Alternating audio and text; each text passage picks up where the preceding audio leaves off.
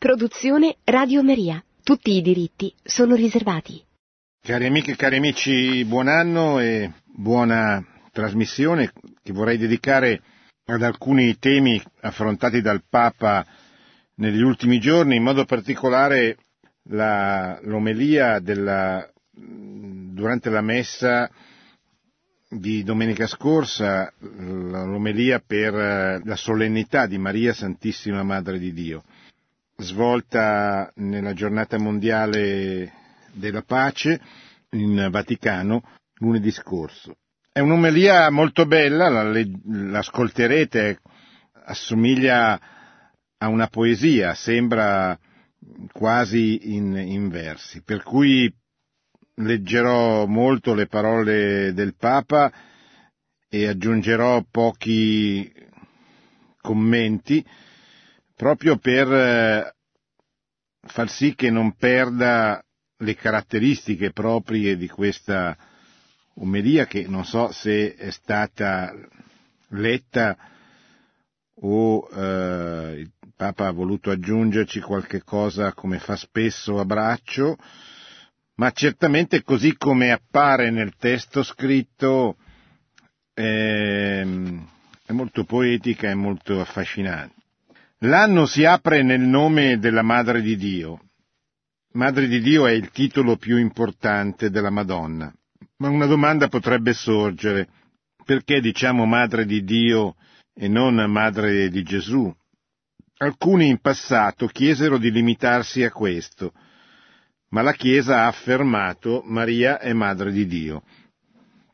Quanto avvenne durante il concilio di Efeso nel V secolo, nel 431, che come sapete è, una, è uno dei, dei concili ecumenici, dei primi concili ecumenici, durante i quali è stata eh, formalizzata la professione di fede, diciamo così.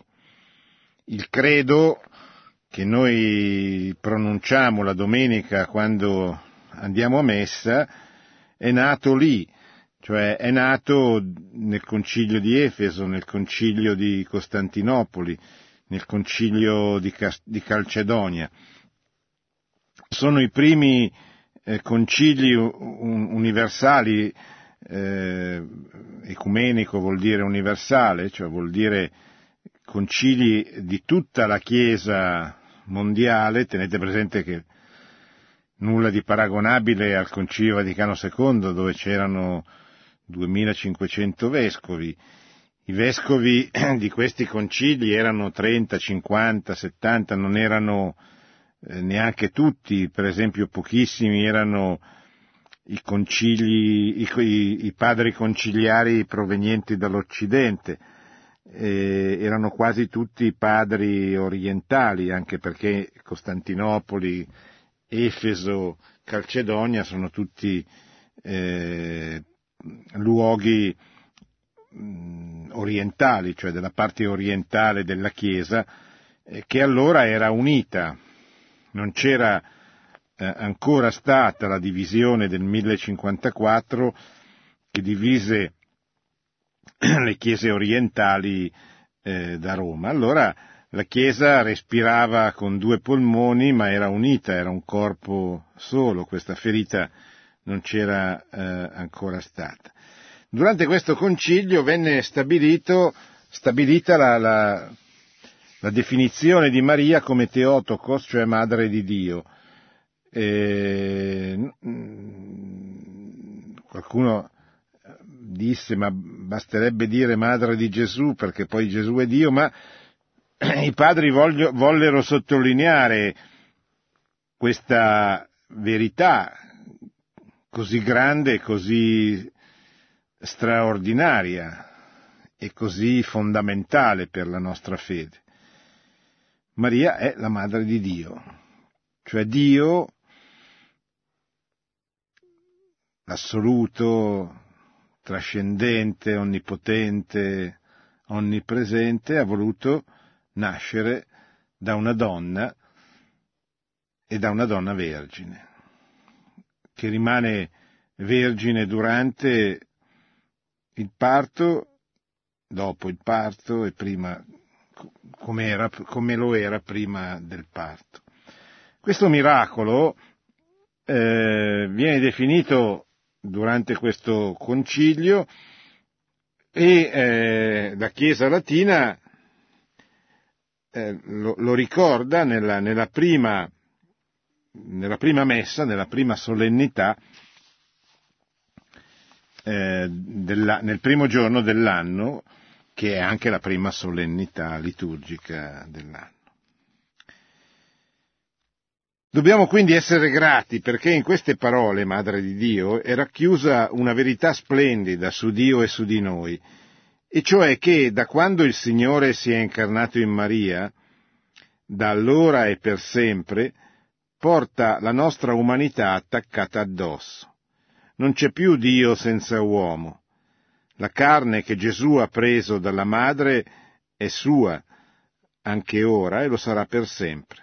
Dire Madre di Dio ci ricorda questo. Dio è vicino all'umanità come un bimbo alla madre che lo porta in grembo. Ecco, questa verità così straordinaria e così eh, fondamentale ci ricorda una caratteristica assolutamente peculiare del cristianesimo, cioè la sua incarnazione. Dio ha eh, assunto la nostra umanità in tutto e per tutto, tranne che per il, quanto, perché per il peccato. E, ehm, noi, eh, soprattutto sulla scia del Natale, siamo abbastanza abituati a dare per scontata questa verità ma eh, proviamo a immaginarci, a entrare dentro la mentalità di chi non è cresciuto in una nazione cristiana, anche se profondamente scristianizzata come la nostra. Cioè proviamo a entrare nella mentalità di chi non ha, eh, non ha fatto l'esperienza, diciamo così, del Natale fin da bambino non ha mai sentito dire Gesù bambino che ti porta i doni alla festa di Natale, come invece eh, per noi è abbastanza normale, eccetera, anche se sempre di meno. Allora noi eh, dobbiamo immaginare di, eh, di dover presentare questa verità così fondamentale e che molti di noi, soprattutto le persone di una certa età, danno per scontata, a chi per la prima volta la sente pronunciare, cioè uno che viene in Italia, per esempio, proveniente da altre religioni, da altre culture, da altre civiltà, e si sente dire Gesù bambino, Dio, oggi nasce Dio, oggi nasce il figlio di Dio, no?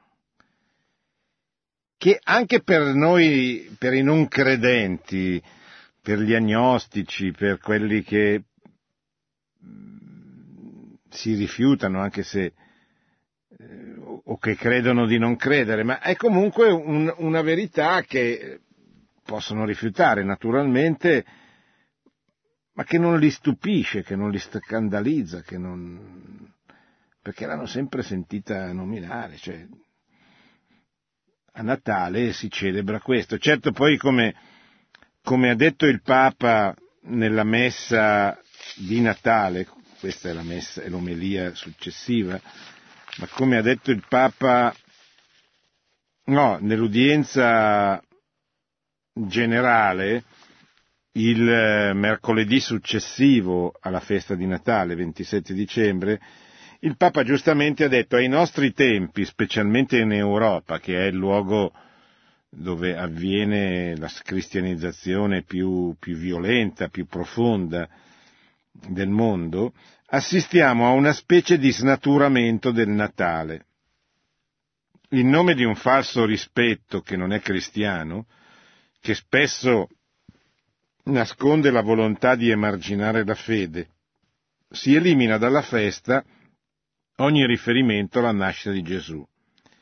Ma in realtà questo avvenimento è l'unico vero Natale. Senza Gesù non c'è Natale, c'è un'altra festa, ma non il Natale. Il Papa ha detto questa verità così importante e che oggi tendiamo a dimenticare anche poi i giornalisti che enfatizzano sempre certe parole del Papa, certe uscite così, questa è un'uscita che non hanno poi particolarmente sottolineato, però è importante perché il Papa ricorda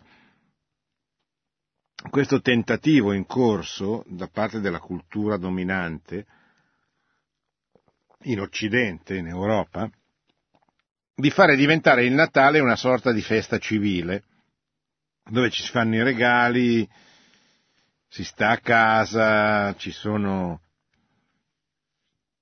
i saldi che cominciano subito dopo, insomma una specie di, di materializzazione, di consumismo natalizio che si presta molto tra l'altro. Il Papa ricorda, ma questo non è il Natale. Cioè, se noi facciamo come eh, quello che ha tolto, eh, come quella canzone che invece di Gesù nomina Perù per non scandalizzare i non cristiani o toglie il presepe dalla scuola per non scandalizzare i non cristiani. Eh, noi eh, togliamo il festeggiato, togliamo il cuore del Natale, non è più Natale, è un'altra cosa. Cioè, Natale è la nascita di Gesù, è la nascita del Figlio di Dio, punto. Tutto il resto viene di conseguenza, una... sono aspetti secondari, molto secondari. Ma quello che noi dobbiamo aiutare a capire, far capire al nostro prossimo, è la, la grandezza di questo mistero, cioè Dio che nasce da una donna, Dio, il figlio di Dio, che per salvare gli uomini, per salvare ciascuno di noi, decide di entrare nella storia e di entrarci attraverso una donna, che è la Vergine Maria.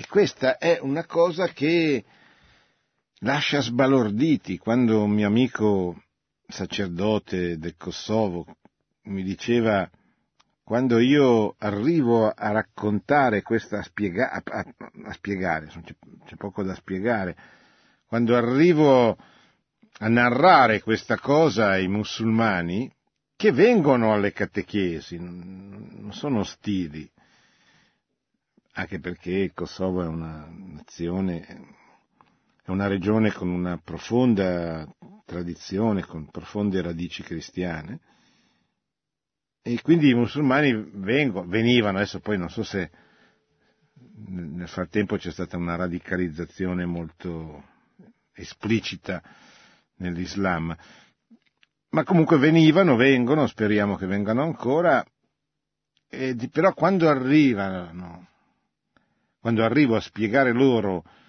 l'Eucaristia fanno fatica perché effettivamente l'idea che Dio nasca da una donna e sia un bambino indifeso che piange e ha fame come tutti i bambini del mondo è una cosa che ci lascia sconvolti.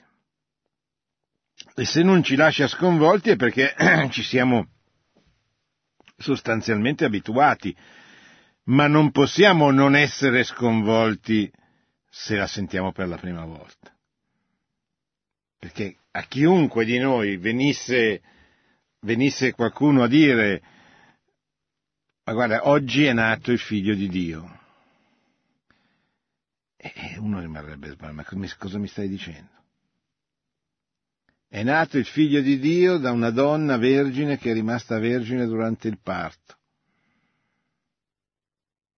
Cioè Dio si è fatto uomo è una verità importante, fondamentale, certamente centrale nella nostra fede, dobbiamo però eh, prepararci a spiegarla, a raccontarla, a narrarla a un numero crescente di persone che rimarranno stupefatte, sconcertate e incredule, ma non ci deve spaventare questo, perché questa verità è talmente superiore alla, alla ragione dell'uomo che non può non sconcertare, almeno all'inizio. E nel nostro annuncio di Cristo a popoli, a uomini sempre più lontani, anzi più, più, più, lontani non per tanto perché l'hanno rifiutato, ma perché non l'hanno mai conosciuto, dobbiamo tenere presente, da buoni missionari dobbiamo tenere presente che stiamo raccontando, stiamo narrando una cosa enorme. Non stiamo raccontando una cosa ovvia. Non c'è assolutamente nulla di ovvio in un'affermazione del genere, in una verità così. Certamente è il cuore della storia, è il giorno più importante della storia dell'umanità. Ma questo lo si capisce dopo, cioè se è vero che Dio si è fatto uomo, beh allora il momento in cui è nato questo uomo Dio è certamente il giorno più importante della storia. È l'evento degli eventi, è, quella, è l'evento che spacca in due la storia. Però la domanda è, è, è precedente, ma tu ci credi? E quando tu dici tu ci credi, certo possiamo usare tutte le argomentazioni che la nostra ragione è in grado di dirci e ce le dice, no? La ragionevolezza, ma perché non, Dio non può decidere di farsi uomo? Però dobbiamo anche avere la consapevolezza della portata di questo mistero e dobbiamo avere la certezza che dentro questo mistero si entra e si capisce qualche cosa, si, si dire, si, si accoglie questa verità che Dio ha rivelato in Cristo con la preghiera, con la grazia, con la grazia di Dio. E noi dobbiamo avere la pazienza di aspettare che questo accada nelle persone. La parola madre, ma stiamo parlando della madre di Dio, no? della Madonna. Oggi, cioè oggi eh, la festa mm, del primo dell'anno, la festa di ieri, è la festa della Madre di Dio, di, di Maria Santissima. La parola madre, mater, rimanda anche alla parola materia. Nella sua madre, il Dio del cielo, il Dio infinito si è fatto piccolo, si è fatto materia, per essere non solo con noi, ma anche come noi, dice il Papa. Ecco il miracolo, ecco la novità. L'uomo non è più solo, ma è più orfano, è per sempre figlio l'anno si apre con questa novità e noi la proclamiamo così dicendo Madre di Dio. È la gioia di sapere che la nostra solitudine è vinta. È la bellezza di saperci figli amati, di sapere che questa nostra infanzia non ci potrà mai essere tolta. È specchiarci nel Dio fragile e bambino in braccio alla madre, e vedere che l'umanità è cara e sacra al Signore. Perciò servire la vita umana è servire Dio, e ogni vita, da quella nel grembo della madre a quella anziana, sofferente e malata, a quella scomoda e perfino ripugnante, va accolta, amata e aiutata. È bellissimo questo passaggio, ve lo rileggo, la bellezza di saperci figli amati. Qualunque cosa ti possa succedere, tu sappi che Dio ti vuole bene, ti ama, e ha compiuto questo gesto di farsi uomo per salvarti, non per salvare l'umanità in generale, non per salvare gli uomini, per salvare te, per salvare me. Allora, se noi riusciamo a far calare questa verità dalla,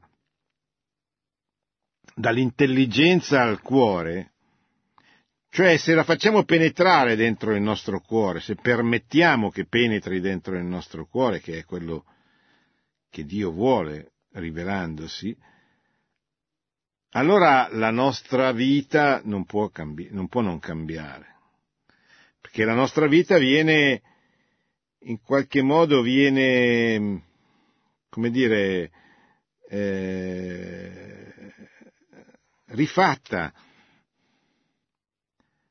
rimodulata da questa verità che è entrata dentro di noi. Ed, ed è ragionevole, perché se, se noi ci rendiamo conto di che cosa vuol dire che Dio si è fatto uomo,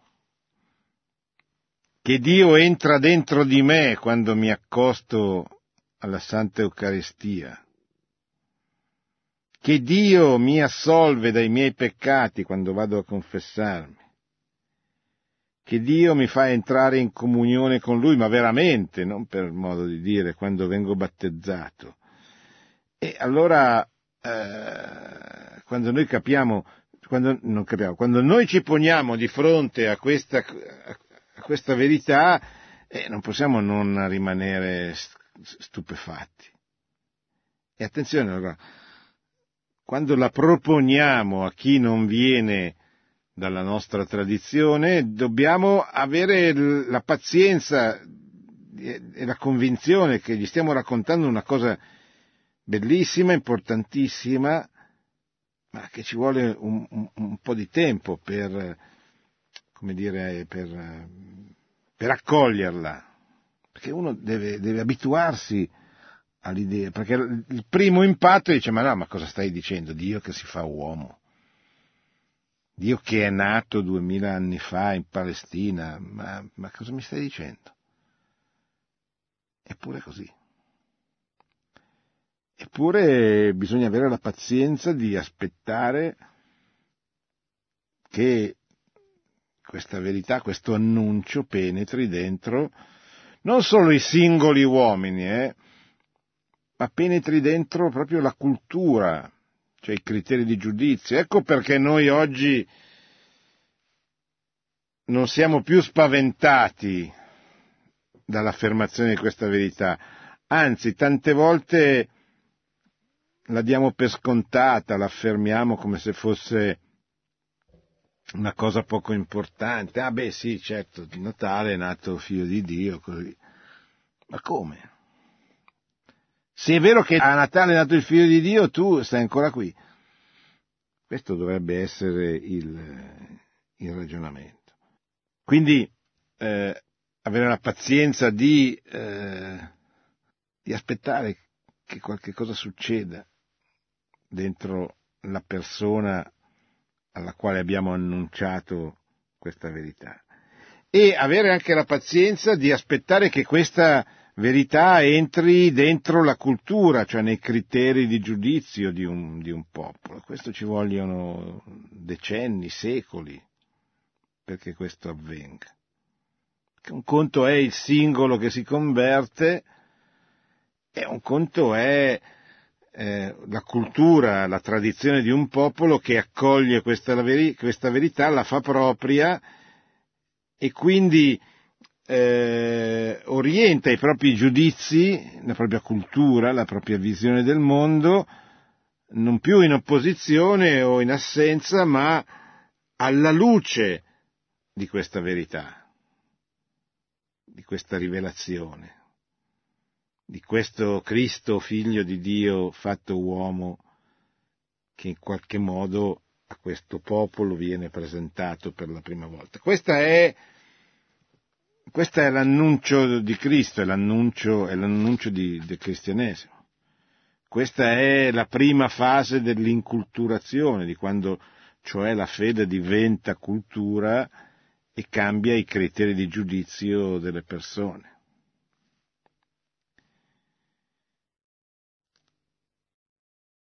E poi una frase importante che dice il Papa, servire la vita umana è servire Dio.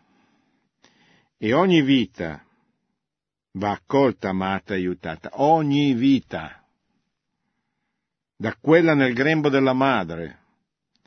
E qui c'è la condanna di quella grave piaga del nostro tempo, che è l'aborto, che non è una piaga solo del nostro tempo, perché lo è stato anche di altre epoche, ma è una piaga che il nostro tempo ha legalizzato, cioè ha fatto diventare legge degli stati. E questa è la cosa scandalosa. Cioè non è scandaloso che ci sia il delitto, è scandaloso che il delitto diventi legale, diventi lecito, diventi quasi un esercizio del diritto di liberarsi di un peso con l'avvallo dello Stato. Ma anche, e qui torniamo ai nostri giorni, l'eutanasia, cioè la vita è sacra sempre, dall'inizio al suo termine naturale. E chi ha approvato una legge iniqua, sostanzialmente eutanasica, come l'ultima sulle disposizioni anticipate di trattamento, si è reso complice dell'esaltazione della morte, nel caso specifico dell'eutanasia. E questo è inconcepibile per un cristiano. E purtroppo poi la legge è diventata così perché bisognava che la facessero, se no avrebbero avuto motivi di litigio in, in più le, alcune forze politiche. La Chiesa ha risposto, forse ha risposto tardi e in modo un po' diviso, ha risposto dicendo che questa è una legge di morte. È la cultura della morte che va contro la vocazione del medico a dare la vita e va contro la nostra storia, la nostra tradizione, la nostra identità di cristiani. È una conferma ulteriore che la nazione italiana non è più cristiana, è una nazione così, a profondo rischio di, scristianizzazione, di secolarismo. Ecco perché ci dobbiamo impegnare con tutte le nostre forze perché questo non accada, perché si riprenda quota, riprenda quota l'identità profonda del nostro Paese. Lasciamoci ora guidare dal Vangelo di oggi, dice il Papa. Dalla Madre di Dio si dice, della Madre di Dio si dice una sola frase. Custodiva tutte queste cose meditandole nel suo cuore. Una famosa frase che qui viene riportata con le parole del Vangelo di Luca. Custodiva. Semplicemente custodiva, dice il Papa.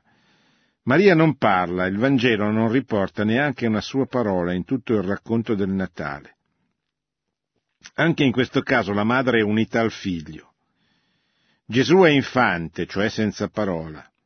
Lui, il Verbo, la parola di Dio, che molte volte in diversi modi nei tempi antichi aveva parlato, ora nella pienezza del tempo, cioè il tempo dell'incarnazione è il tempo, è la pienezza del tempo cioè è, è, è l'evento più importante della storia. Nella pienezza del tempo è muto. Il, il Dio davanti a cui si tace è un bimbo che non parla. La sua maestà è senza parole. Il suo mistero di amore si svela nella piccolezza. Cioè, Dio non è Dio perché lo ha affermato, ha affermato la sua forza, ha affermato la sua bellezza, ha affermato... No, Dio si è affermato, si è, cioè, si è manifestato, quindi affer... ha cominciato ad affermarsi nei cuori attraverso la sua debolezza, la sua apparente, la sua sconfitta, umanamente parlando. il suo avere predicato tre anni, avere raccolto, iniziato la vita della Chiesa, avere suscitato lo stupore di molti, l'entusiasmo di molti, ma alla fine i potenti lo hanno messo da parte, lo hanno fatto uccidere. Il potere il potere politico in questo caso, ma anche il potere religioso di Israele, lo ha rifiutato. E lì comincia la storia della prima evangelizzazione, perché è da questo rifiuto che la Chiesa si organizza per andare ad annunciare, secondo quanto Gesù aveva detto agli apostoli prima di ascendere al cielo, andate e battezzate tutte le nazioni, le nazioni, non, non solo i singoli, le nazioni.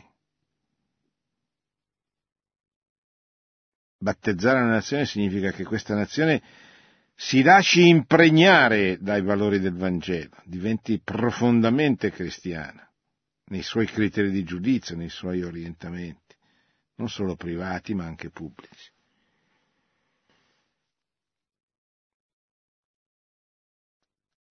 Questa piccolezza silenziosa è il linguaggio della sua regalità. La madre si associa al figlio e custodisce nel silenzio. E il silenzio ci dice che anche noi, se vogliamo custodirci, abbiamo bisogno di silenzio. E il silenzio è una grande, è una grande scuola di conversione, certo.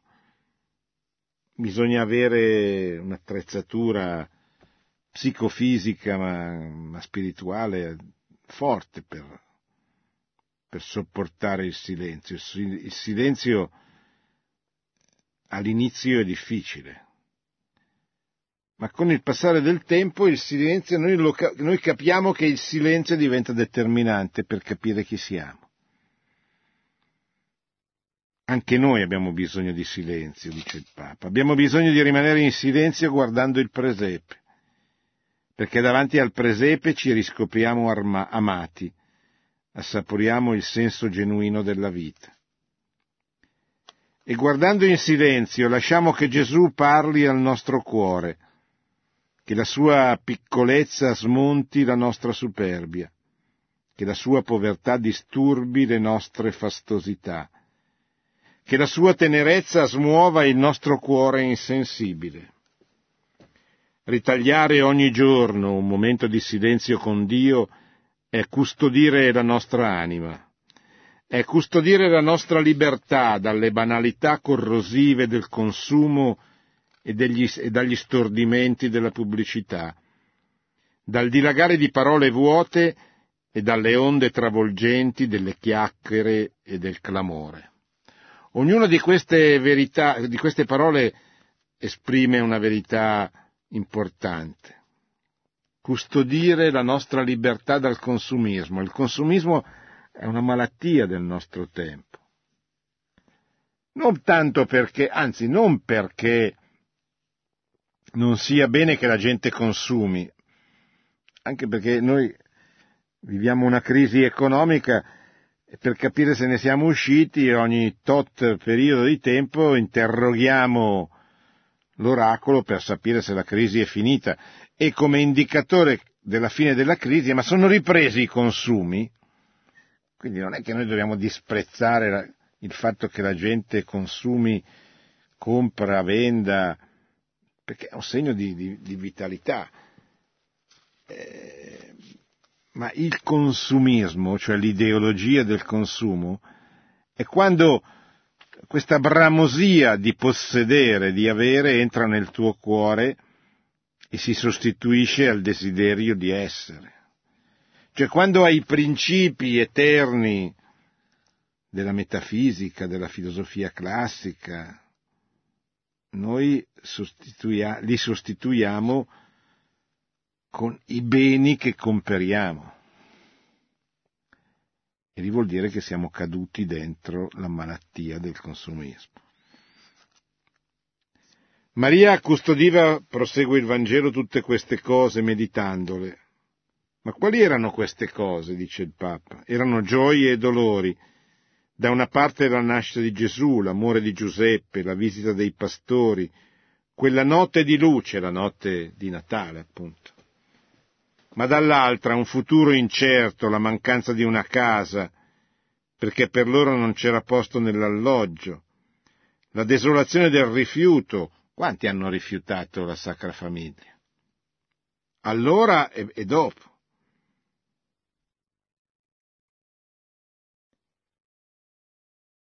La desolazione del rifiuto, la delusione di aver dovuto far nascere Gesù in una stalla. Speranze e angosce, luce e tenebra. Tutte queste cose popolavano il cuore di Maria ed era un cuore presumibilmente preoccupato, agitato. E lei che cosa ha fatto? si chiede il Santo Padre. Le ha meditate, cioè le ha passate in rassegna con Dio nel suo cuore. Niente ha tenuto per sé, niente ha rinchiuso nella solitudine o affogato nell'amarezza, tutto ha portato a Dio. Così ha custodito. Affidandosi custodisce, non lasciando la vita in preda alla paura, allo sconforto o alla superstizione, non chiudendosi o cercando di dimenticare, ma facendo di tutto un dialogo con Dio. E Dio che ci ha a cuore viene ad abitare le nostre vite. Ecco i segreti della Madre di Dio, custodire nel silenzio e portare a Dio, essere silenziosi e apostoli. Cioè, ciò avveniva, conclude il Vangelo, nel suo cuore.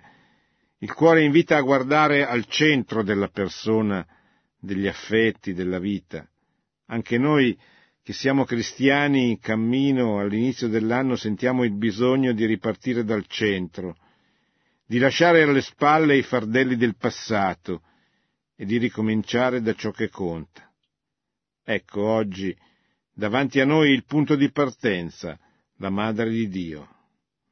Perché Maria è come Dio ci vuole, come vuole la sua Chiesa, madre tenera, umile, povera di cose e ricca di amore, libera dal peccato, unita a Gesù, che custodisce Dio nel cuore e il prossimo nella vita.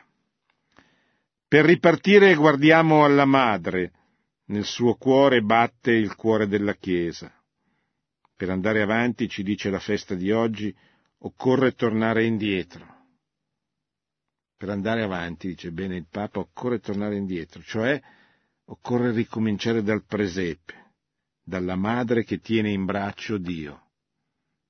Perché nel presepe c'è la verità che si incarna nella storia, c'è la, la, il cuore della storia.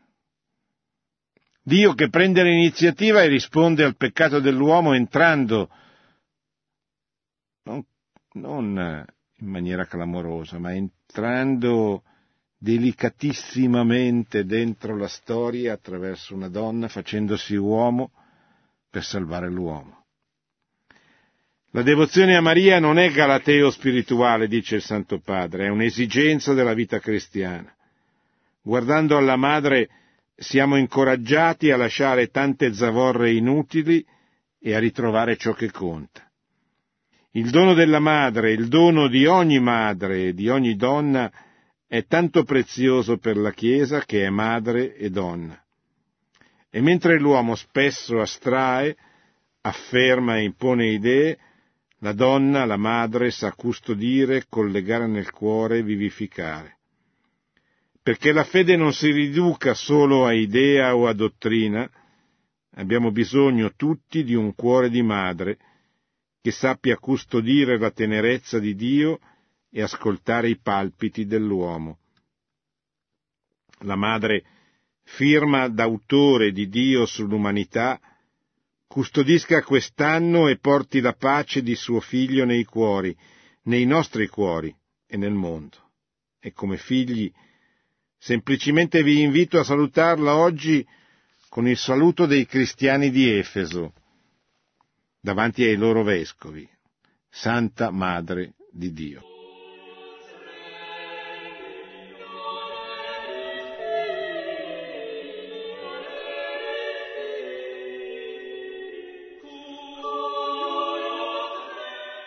Buonasera. Buonasera, il professore. Prego. Guardi, io sono, sono, onorato, sono Mirko dalla provincia di Lucca, ho fatto anche alcuni esami per insegnare religione, solamente io vorrei farle questa domanda, forse un po' a margine, riguardo al servizio della persona, diciamo, ehm, è stato, è documentato, trovato che proprio l'1, addirittura la sera del 31 dicembre, alcuni sacerdoti, anche due vescovi, almeno Rieti, il vescovo di Rieti e poi il vescovo di Gerace Locri, hanno riferito qualcosa sul discorso del Papa per il giorno, la giornata diciamo mondiale della pace. Sì. E in questa parte diciamo che è tornato un argomento di servizio che riguarda l'aspetto dei migranti, Sì. e che oggi è abbastanza complesso anche nel mondo cattolico, purtroppo non lo vedo da più di un anno. Però ecco, io solamente volevo dire questo.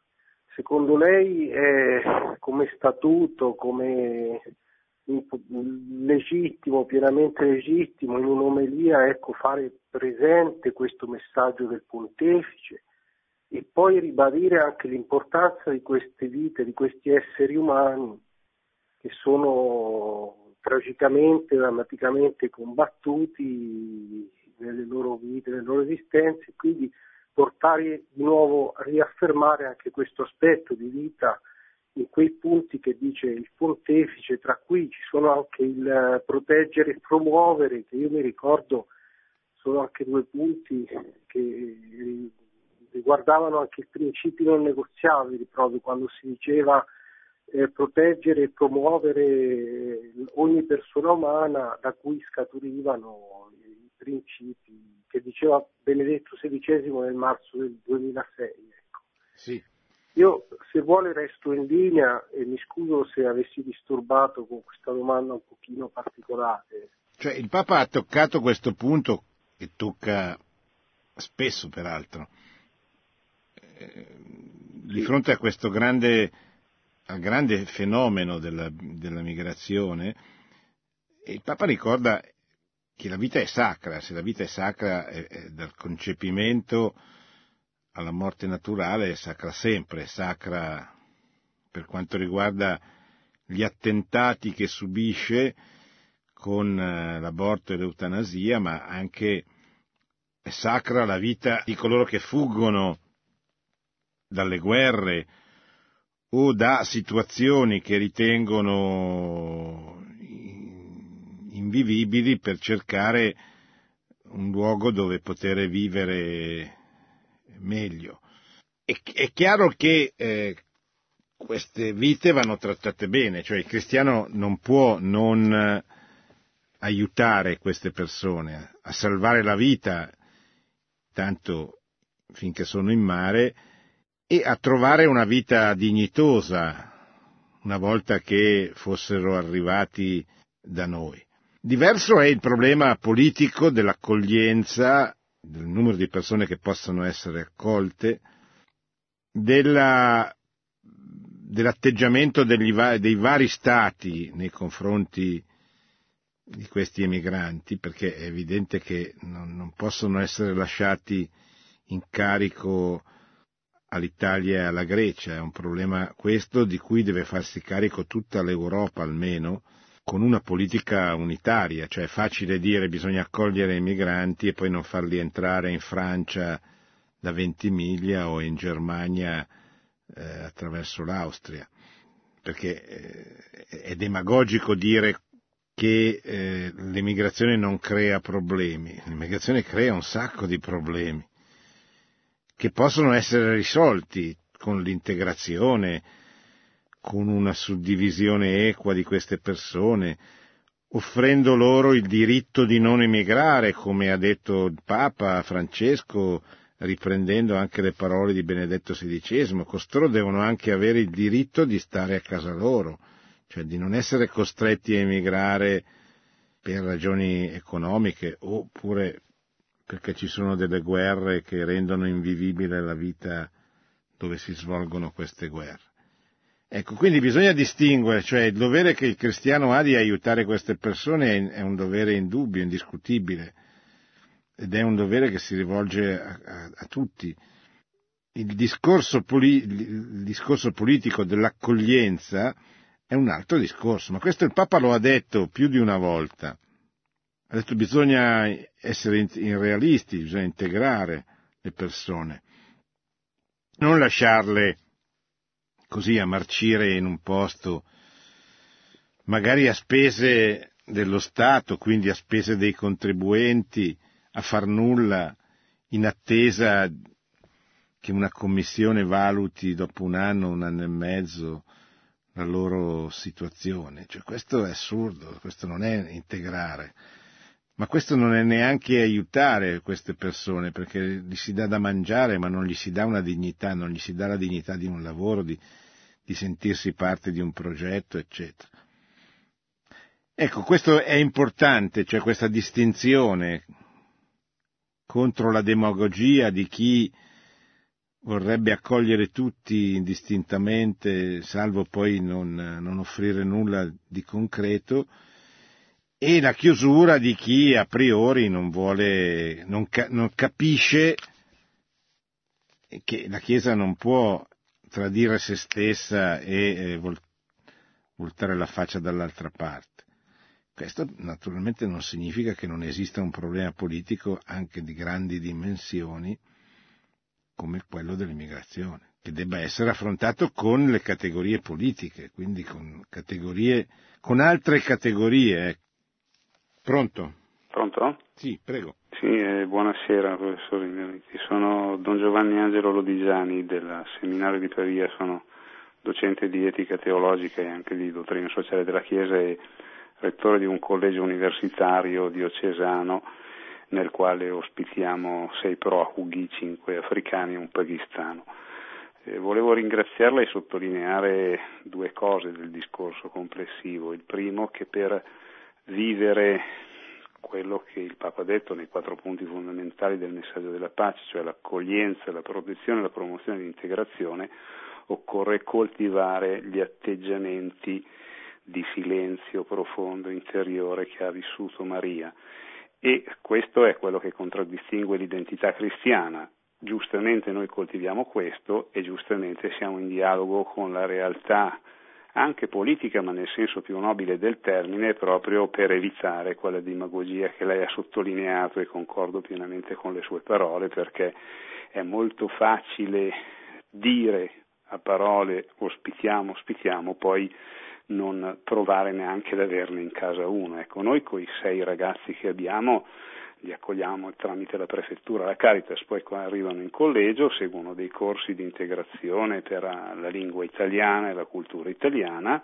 dopodiché inizia tutta una serie di ricerca per l'attività professionale in base anche alle loro diciamo, qualità, le loro caratteristiche, le loro possibilità anche e devo dire che dimostrano almeno quelli che abbiamo ospitato noi sinora, sono sei però ruotano, hanno dimostrato anche una, una notevole intelligenza nel sapersi una volta accolti, protetti e eh, integrati, si sono veramente saputi muovere bene nell'ambito della comunità universitaria da parte nostra e anche nell'ambito del, della dimensione della società civile. Ecco. La ringrazio e l'ascolto da, per... Da dove vengono questi sei ospiti? Sono cinque africani e un pakistano. I cinque africani sono Mali, Benin, eh. avevamo un ivoriano, eh, il Senegal e Gambia. Ah. E il pakistano dal Pakistan. Certo. Benissimo, la ringrazio tantissimo di questo. Grazie parole. a lei. Grazie. Grazie. Beh, eh, ecco, questo è un esempio concreto e non eh, demagogico, ma proprio operativo, di, di come la Chiesa si, si, muova, magari mm, una Chiesa più silenziosa e meno appariscente, ma, ma più reale, ecco, perché è molto importante quello eh, che Don, Don Giovanni Rigiani ha detto, cioè facile dire, Cioè è facile far diventare un problema drammatico una, così, uno spot elettorale, uno, uno spot ideologico. In tutti e due i sensi, perché bisogna anche onestamente dire che non bisogna neanche sfruttare il risentimento, l'amarezza, il disagio delle persone, che c'è, è normale che ci sia, perché quando il mondo cambiò nella tarda antichità in seguito alle invasioni barbariche, alla presenza dei bizantini, ai romani, al mondo eh, tardo romanico che moriva e al cristianesimo che stava fiorendo piano piano, lentamente, e di disagi ce ne sono stati tanti, enormi, ed era normale che ci fossero, perché questi queste orde, queste tribù arrivavano, si comportavano come, come sapevano comportarsi, provocavano disagi, disastri, eccetera. Quindi noi non siamo ancora, per fortuna, a quei livelli da cui peraltro è nata una civiltà cristiana. Eh, siamo a livelli molto minori, non dobbiamo sfruttare né il risentimento né essere demagogici e non vedere che dietro questa tragedia che nasce dal disagio delle persone che scappano perché ci sono le guerre o perché vorrebbero vivere meglio, e ci sono anche quelli che, che sfruttano questa cosa, sia i trafficanti che si fanno i miliardi sulla pelle di questa povera gente, sia quelli che infiltrano dei terroristi attraverso queste fughe, che purtroppo è documentato che c'è stato anche, anche questo, e quindi non dobbiamo sfruttare né in un senso né nell'altro né il disagio della popolazione che c'è né il, il, così, il dramma di queste persone facendo loro balenare delle così delle, delle, situazioni che poi non si possono ne, neppure realizzare, facendo delle promesse che non possono essere mantenute. E, e neanche facendo loro vedere, per esempio, come eh, la cittadinanza italiana sia una cosa che si prende come, eh, come si stacca un chicco d'uva da un grappolo, non è, no, cioè è una cosa seria. Se è una cosa seria, bisogna dimostrare che sia una cosa seria se no, se è un, timbro, vabbè, ma allora non, non è seria, non, non, vale, non vale neanche la pena. Ecco, tutto questo è un discorso molto complesso che finisce subito in, in rissa da talk show televisivo che io faccio malvolentieri perché è difficile così affrontarlo eh, in modo realistico, in modo non ideologico, però, però bisogna farlo perché la realtà ci impone di occuparci di questo problema enorme. Ecco. Pronto? Eh, buonasera, sono Giuseppe dalla provincia di Catania. Sì, mi dica Giuseppe.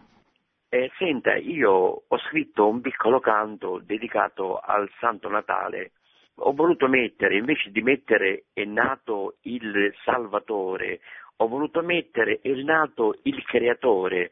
Ora, teologicamente è giusto scrivere è nato il Creatore oppure era meglio mettere è nato il Salvatore?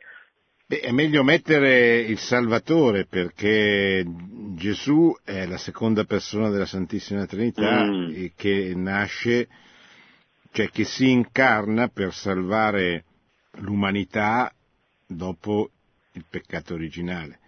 Quindi capito, è ovvio sì. che il Salvatore è anche il creatore, perché Dio è, è uno e trino, quindi le tre certo, persone sì. sono... Mm. Però è ovvio che la gente poi non capisce, nel senso che il compito sì, di Gesù è quello di salvare di salvare, eh, perciò era, era, meglio correggerlo e mettere il Salvatore. Il compito del, del padre è quello di creare. Di creare. Poi è ovvio che le cose sono collegate, cioè nel senso che non è che il Salvatore è perché Dio, perché il Padre lo manda, e poi perché dobbiamo sempre capire che stiamo parlando di Dio, quindi cioè, qualsiasi cosa noi possiamo dire è sempre inadeguata. Però, insomma, la tradizione bimillenaria della Chiesa chiama Gesù il Salvatore, e giustamente, perché è venuto per salvare, per salvare l'uomo e il mondo. Ecco. Pronto? Buonasera professore Invernizzi, Marco da Roma. Sì, Marco, mi dica tutto. Buon anno, auguri. Grazie. Eh, io intanto volevo complimentarmi come al solito per la trasmissione sul tema del consumismo e delle nuove povertà e anche dell'accoglienza. È uscito negli scorsi giorni il rapporto del Censis, che per me è sempre molto meritorio, in cui risulta che eh, solo 11 milioni sono i giovani nel nostro paese, un paese in cui ormai gli ultracentenari sono 100.000, in cui il peso dei giovani si va riducendo e professore Invernizzi, questa analisi del Censis indaga laicamente su quelli che sono i miti, i valori dei giovani. E allora guardiamoli, professore, l'ordine di l'importanza di questi valori è eh, i social network, il posto fisso, l'iPhone e la cura del corpo, inclusi i tatuaggi.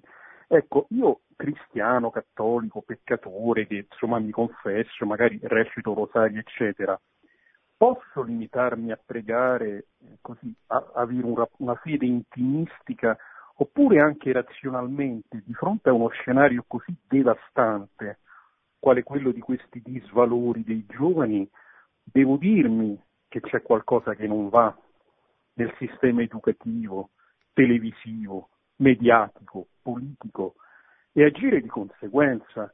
Questo è l'anno in cui ci saranno le elezioni nel nostro paese e dove sono i cattolici?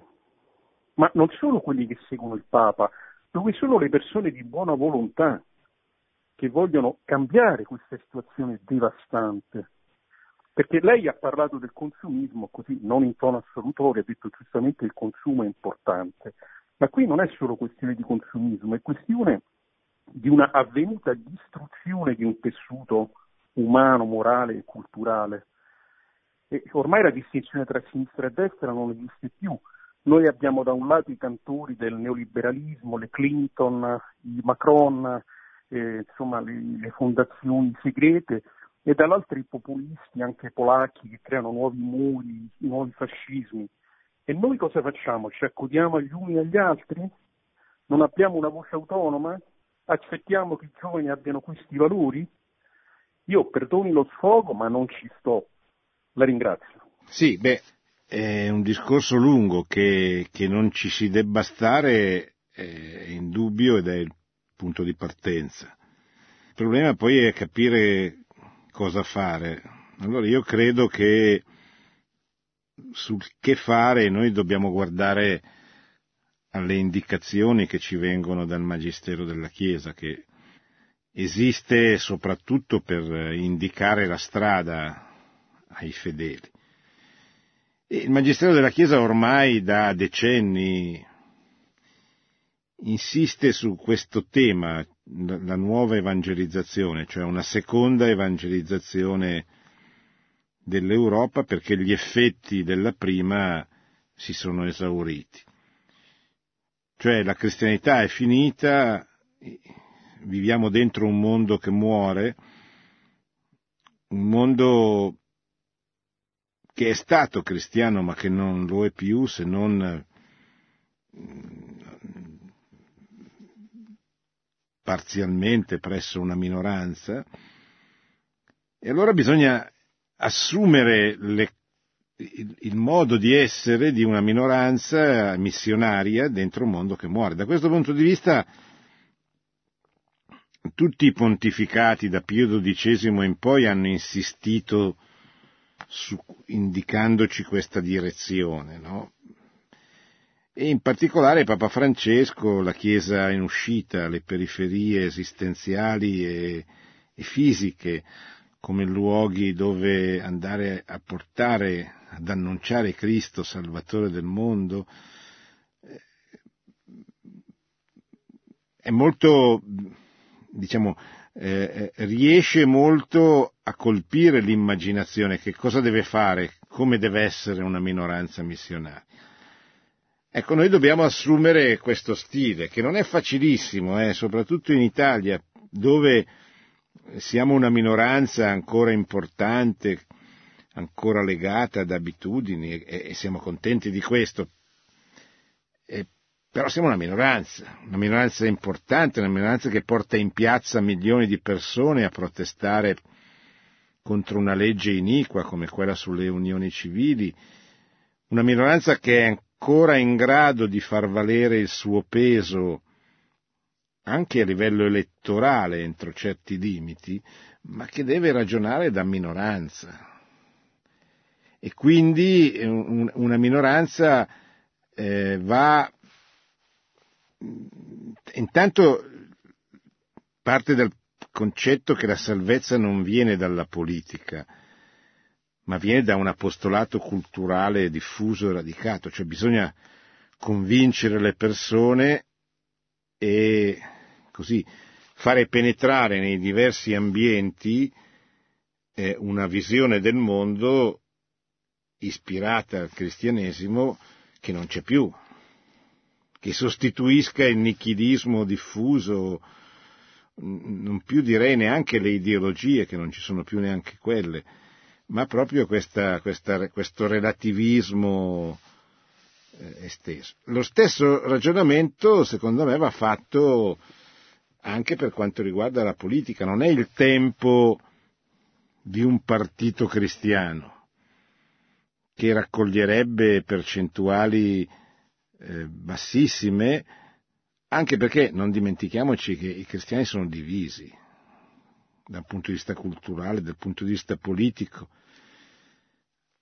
anche dal punto di vista della fede, non è che stiano benissimo, perché finché non si ricomincia a studiare il catechismo, la fede così eh, è un'esperienza, ognuno poi la riempie un po' come, come vuole. E io sono il primo a dire che la fede è un'esperienza e deve essere un'esperienza che impegna, trasforma la vita, quindi di carattere esistenziale, ma un'esperienza con dei contenuti ben precisi, che sono quelli che ci vengono forniti dal catechismo, se no poi ognuno trasforma la propria fede nell'esperienza che preferisce e questo non va bene.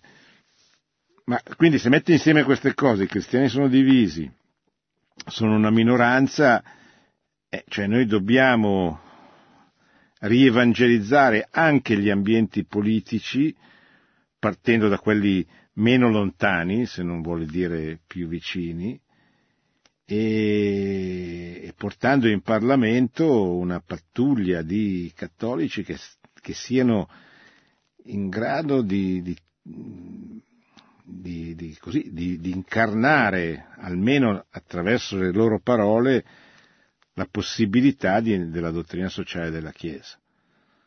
E, e, poi si possono anche perdere le battaglie come le abbiamo perse con questa legislatura che si sta chiudendo, che è stata forse la peggiore legislatura dal punto di vista dei principi morali che c'è stata, no? il divorzio breve, la legalizzazione delle droghe, il matrimonio fra persone dello stesso sesso, eh, eh, le disposizioni anticipate di trattamento che aprono di fatto all'eutanasia, eccetera, eccetera. Quindi evitare il più possibile o comunque così spronare anche la gerarchia, la Chiesa, la comunità cristiana a intervenire un po' più convintamente in queste battaglie finché c'è la possibilità di intervenire. Ecco. Bene, siamo arrivati alla fine, è quasi mezzanotte. Vi ringrazio, vi auguro ancora un buon 2018, buonanotte e buona settimana a tutti. Produzione Radio Maria. Tutti i diritti sono riservati.